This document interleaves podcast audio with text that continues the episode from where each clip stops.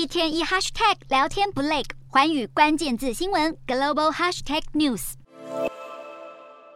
民众抓紧时间充电，因为乌克兰正陷入能源危机中。在俄罗斯大规模的攻击乌国基础设施后，全国许多地区都面临缺电问题，每日供电时间有限，维修人员也仍然在抢修中。基辅市长警告，目前的状况可能让电力全面崩溃。目前基辅有一半的人口每天有好几个小时的时间没有电可以用。这场缺电危机让乌克兰民众必须更加节省电力，例如有民众就在家装设太阳能板。不过，对于家里有老人或幼童的民众来说，停电让情况雪上加霜。俄罗斯针对乌克兰能源设施的攻击被认为是为了要打击乌克兰的民心士气。目前，乌克兰已经向欧盟请求，希望在能源和财政上可以有更多的资源，面对接下来温度不断下探的艰困冬季。